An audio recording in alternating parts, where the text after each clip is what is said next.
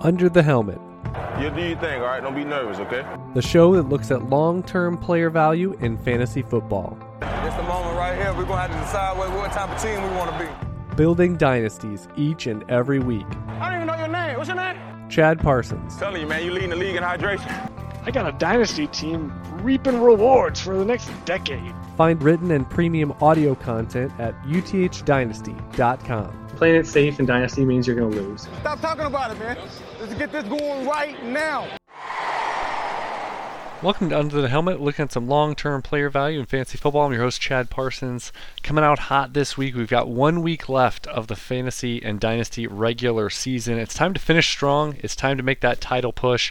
And whether your season is over in terms of the competitive portion, or you have a win or get in game, or you're earmarked already for the playoffs that start mostly in a couple of weeks, I want to go over the 5 biggest keys to finishing your season strong. So here we go. Number 1, keep your eyes and ears open for developing situations at the running back position. It's much easier than any of the other skill positions to project a player into a strong workload.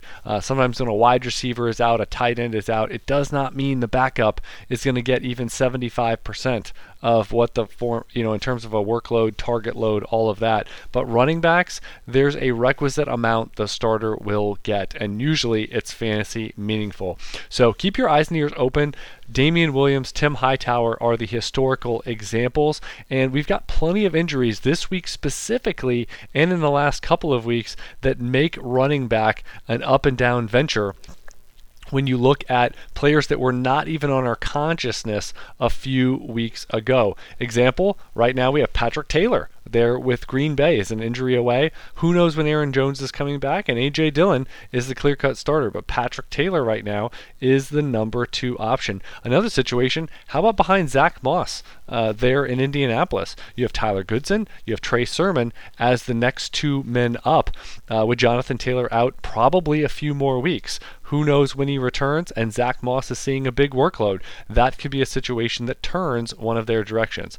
There's 5 or 6 examples going over in the UTH Dynasty waiver wire article, as well as the UTH Patreon waiver wire feature strategy show this week. But those are just 2 examples of depth charts where I just mentioned names that you were definitely not thinking or talking about in August or September, as these could be impactful names for my Dynasty finishing season strong strategy session here. So just keep your eyes and ears open, because a lot of times all it takes is 1, 2, 3 UTH subscribers, listeners there in a league, and all of a sudden running back is generally dry on a weekly basis outside of a new developing situation. So you have to be on top of it, and frankly, that's what your waiver dollars are for this time of year. It's not part of my top 5 tips, but a key that goes along with this idea of looking for developing situations at running back is be aggressive. If you still have 30, 40, 50% of your budget left, you have to ask yourself, what am I spending it on? Especially if you have a defense already that you like the matchups and you're probably not deviating from in the coming weeks, and you're already kind of set at other positions.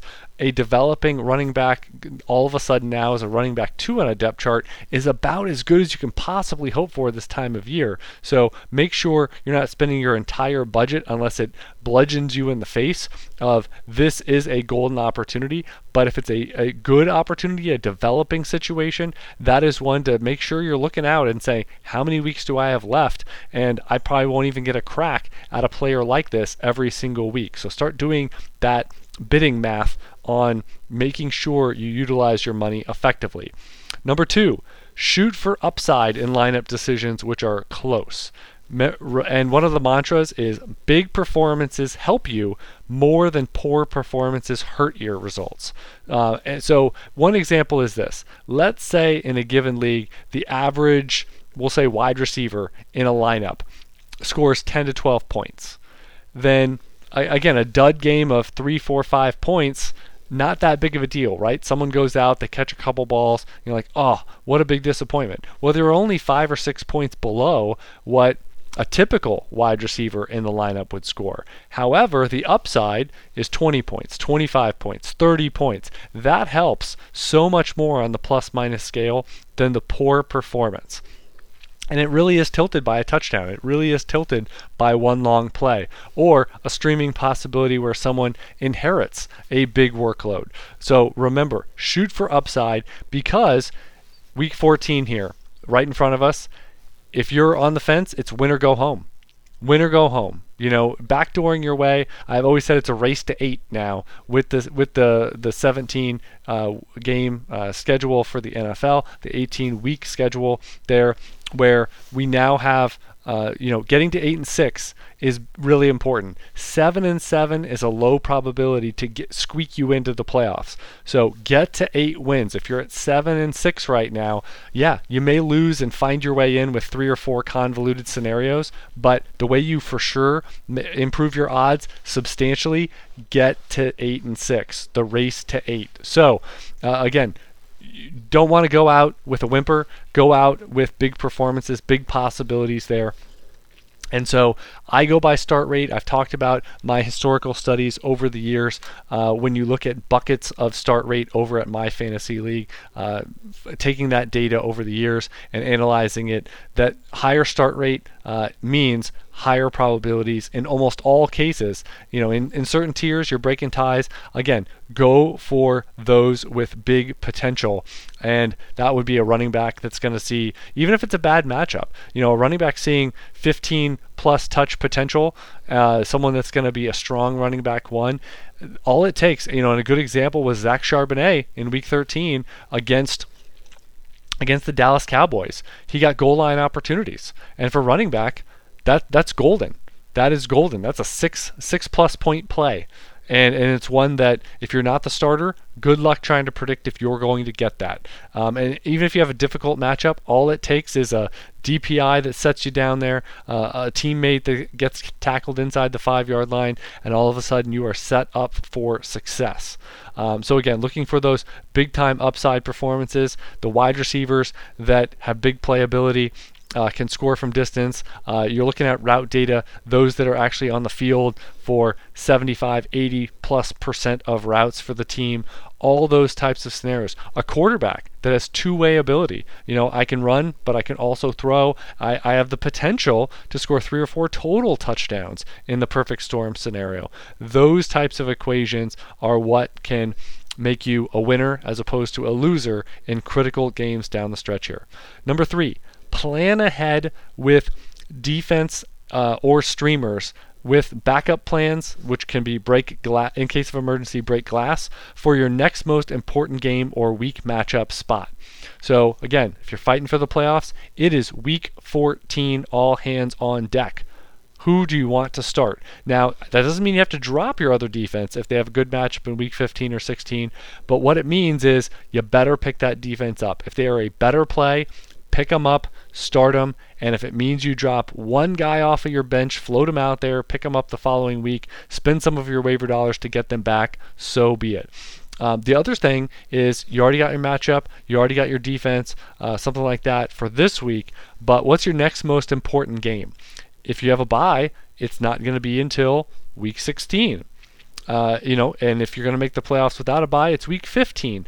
Look at those scenarios in advance. Talked about this for a few weeks now. You still have time to be proactive and preemptive with this so that you're ahead of the game. And the other thing I've noticed, I already have 2 things that I've talked about the waiver wire, but keep in mind a certain cross section of your league, once they're out of it for competitive portions this year, they will tune out. So there is less competition potentially on the waiver wire, but that still means to pay attention every week on players that were dropped, again, developing situations, and you planning ahead with backup plans, streamers, or defenses to set the table for what you want to do before it happens. We have a number of weaker quarterback situations with backups out there, unstable situations, and that means you can exploit that with the defensive matchup. So keep that in mind. Number 4, shift bench spots to off-season stashes once you're eliminated. So it's a sad day in Mudville. when I would say there's a few different sad days in your fantasy calendar. One is when a trade deadline hits. All of a sudden, you just have less to do in those leagues. And you now know if someone pops, if you need something, you want to be a buyer, a seller, a mover, a shaker, you cannot make moves. And just the idea of not being able to, even if for 4 weeks at a time you didn't make any trades, just the fact that you cannot and you are restricted from doing so is a sad day.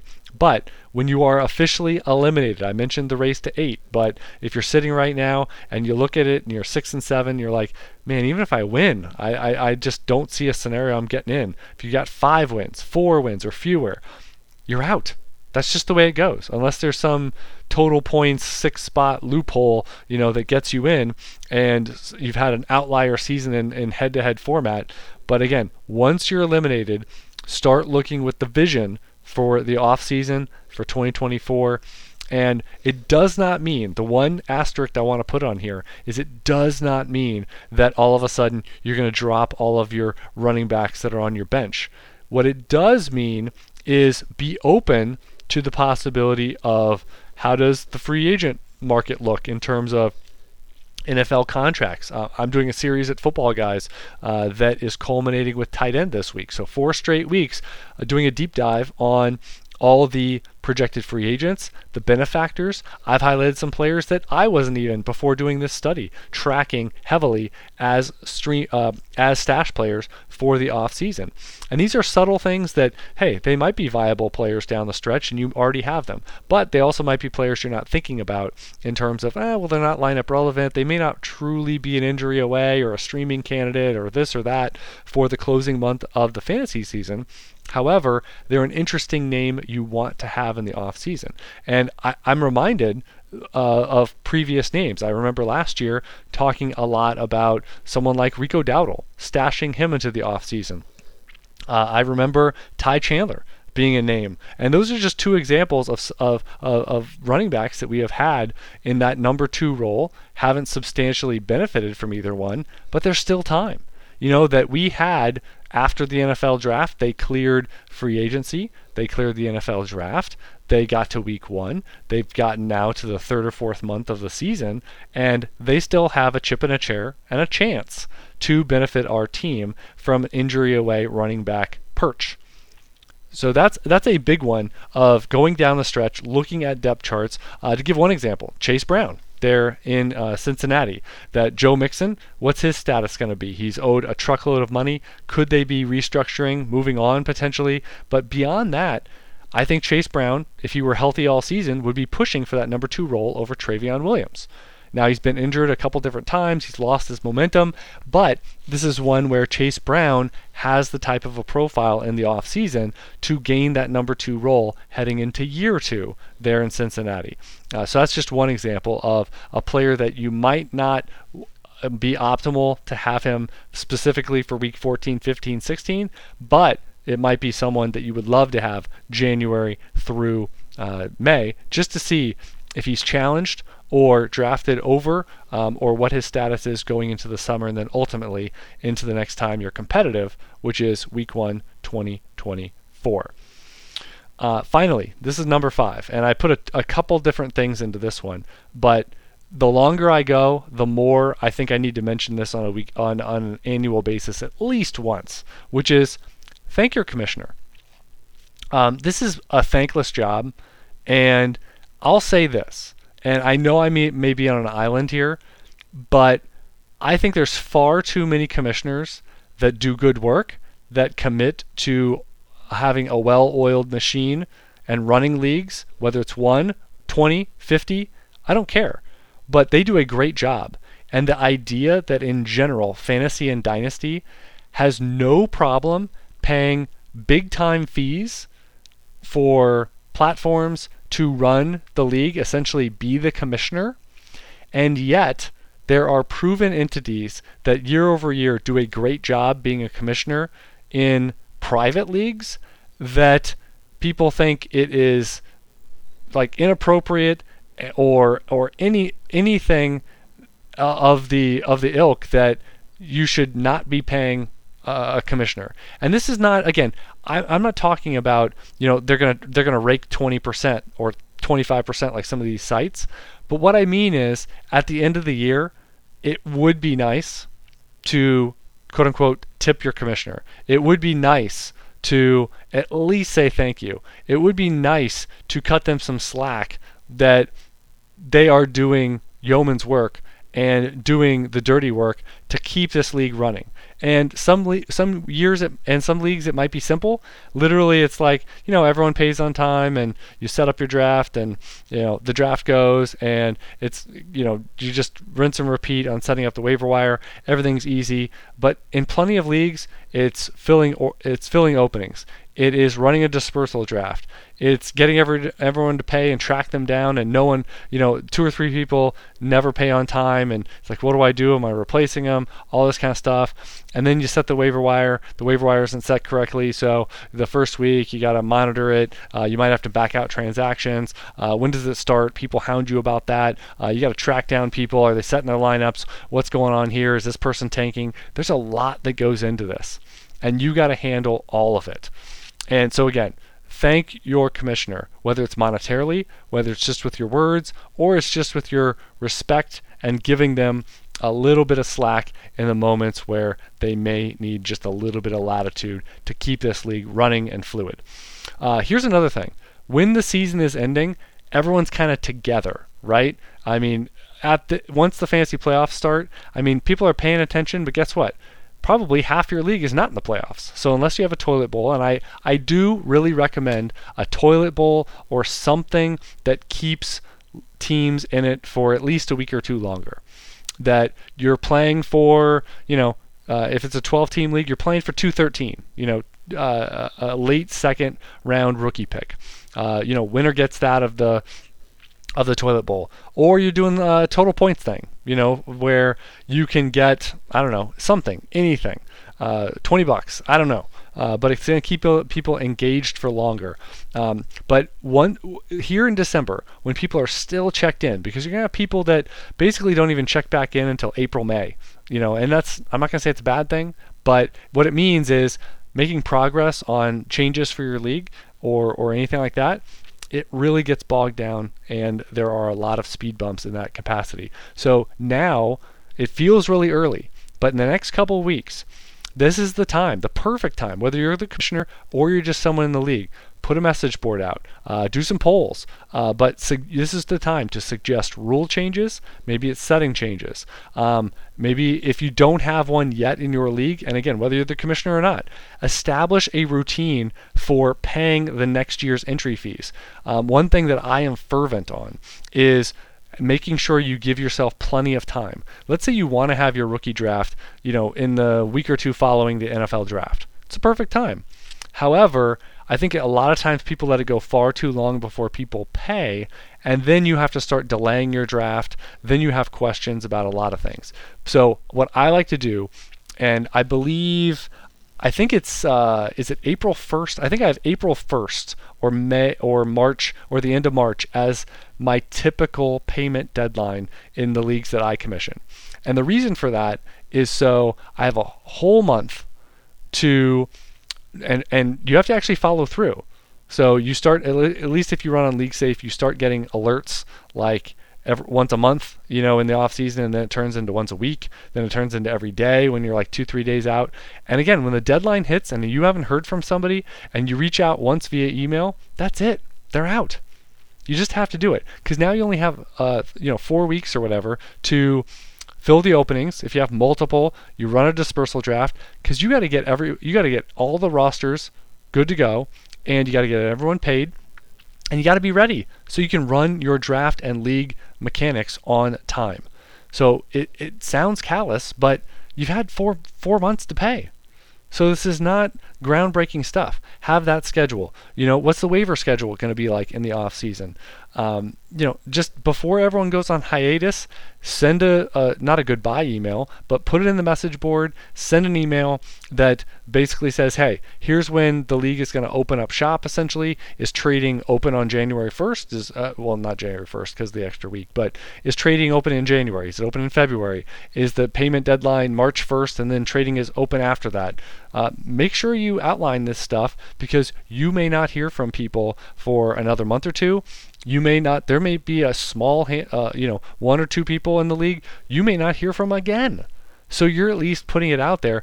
This is the expectation for this coming off season. So again, rule changes, setting changes. I'm a fan of doing all play in the postseason. I'm a fan of doing things like home field advantage, where you incorporate your points per game in the regular season into if you're the top seed, you get plus points, in your matchup.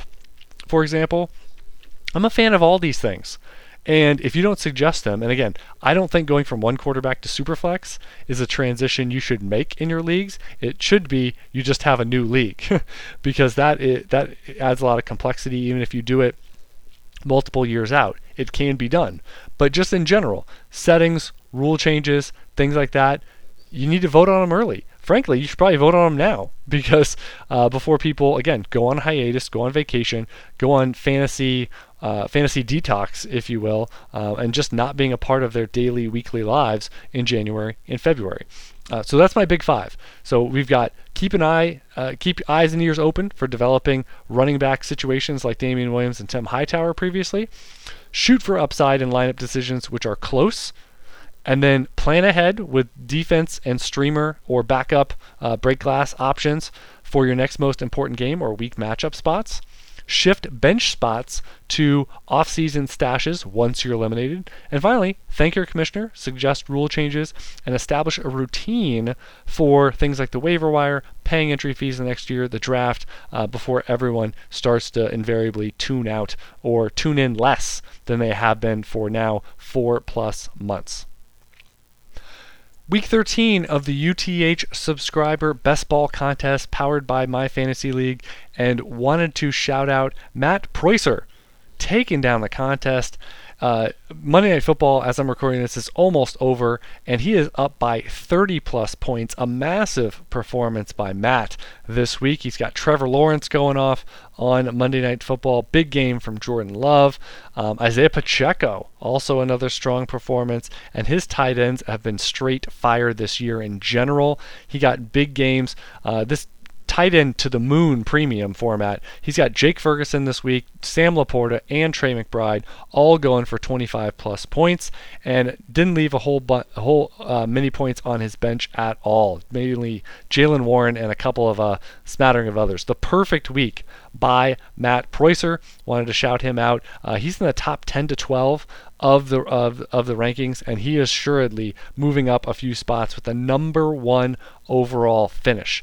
In the top 10, myself and Katie Flower are the two notables of the experts, if you will, and we've still got Chris, Tim, Julie, and Michael there up in the top 5 as well. So coming down the stretch run here, and still anyone's game up at the top, and congratulations so much to Matt and all those that have finished number one in a week and are high up in the overall standings on the season. So thanks to My Fantasy League, as always, for sponsoring the contest. Got a lot of UTH-centric prizes at the end of the season as well.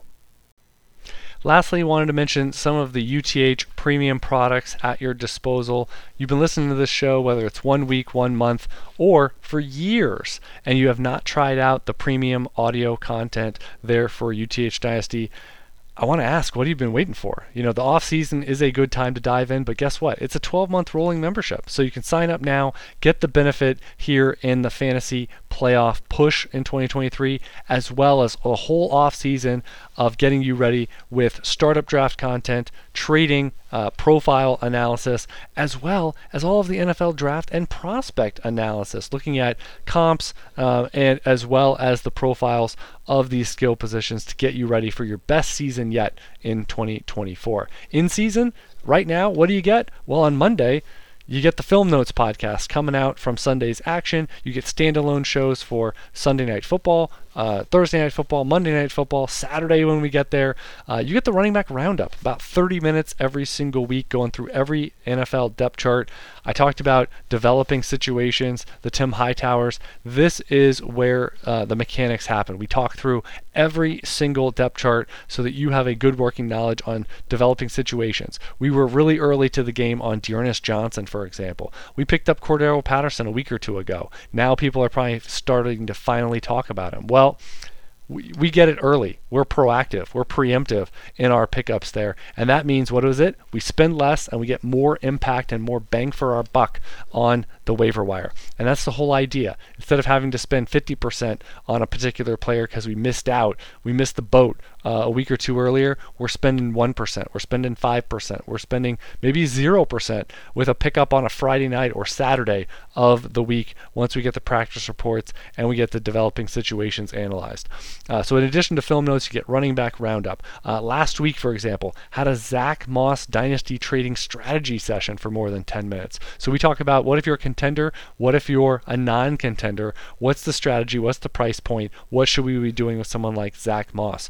Previously had shows on like Chris Godwin, scrubbing his comp spectrum for his career arc, Mike Evans, Kyle Pitts, these types of names. So again, we have you covered. I cover UTH Dynasty trades, look at the strategy involved, as well as looking at things like start rate data, getting you ready over the course of the weekend over at UTH Patreon.com/UTH, and that is one where you also get a long form. Hey, if you don't want to read the waiver wire article, you want a little more storyline to it, I put out a show that's usually 20 plus minutes on Mondays so that you can get a knee-deep storyboard for what you should be looking for in some of the key players this week. And I'll tell you, so many times I'll look and see people on Twitter putting out waiver wire information. It's redraft. It's shallow and it's for redraft. Dynasty is a different animal. We have to look at a different subset of players.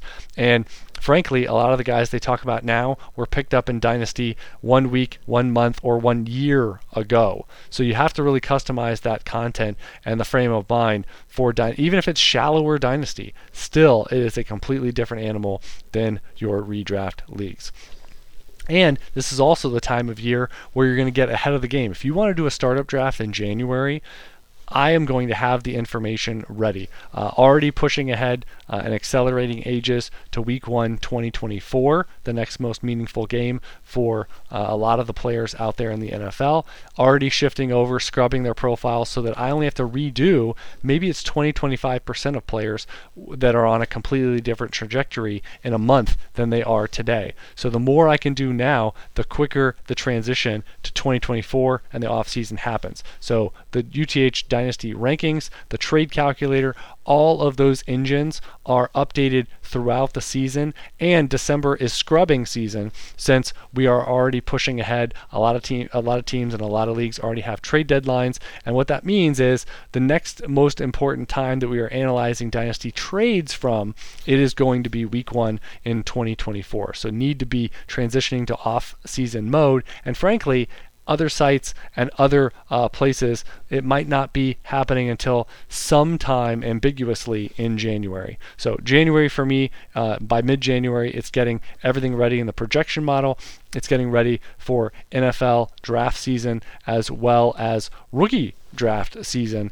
So that's something that I already have to have the veteran profiles on the NFL landscape done at that point in time. So again, it's a money-back guarantee. It's something that, again, I put my pride in it. I'm already at 445 UTH Premium podcasts, probably going to hit by the end of the year 470, 480, probably not going to hit 500 unless I really have a lot of season-ending profile analysis shows on players, which I may, but also a lot to do between now and the end of 2023. So be on board if you've never tried it. Again, it connects right to any podcasting app of your choice. It's a new, I call it the black label, but the UTH Premium shows are on a different feed than this show, and they'll pop up as normal as your other podcasts, except probably a lot more often. So thank you so much for listening. Let's finish strong. Those 5 tips to begin is just one part of the iceberg that goes into a successful dynasty finish and season. I'm Chad Parsons. Until next time, never settle, refuse to be average, and keep building those dynasties.